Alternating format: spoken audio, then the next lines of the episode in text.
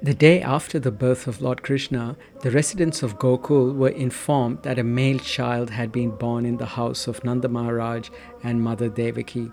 The neighbors and the rest of the village were delighted with such an auspicious news. The village was comprised of cowherd men and women whose business was caring for cows, producing milk products and growing crops. Just from this simple activity, they were so very wealthy.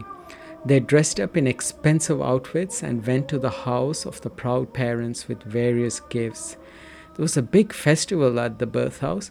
The priestly community, the brahmanas, were reciting auspicious prayers while musicians sang melodious songs. There was scented water sprinkled everywhere. The houses had flags and festoons, and even the cows were decorated beautifully.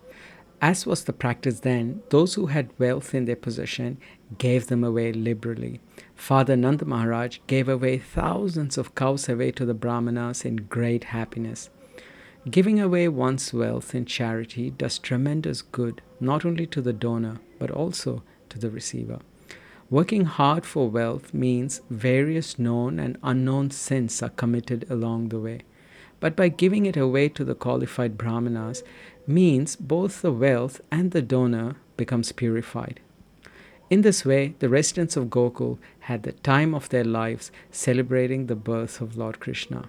Everybody were happy and everybody wanted to see Krishna happy.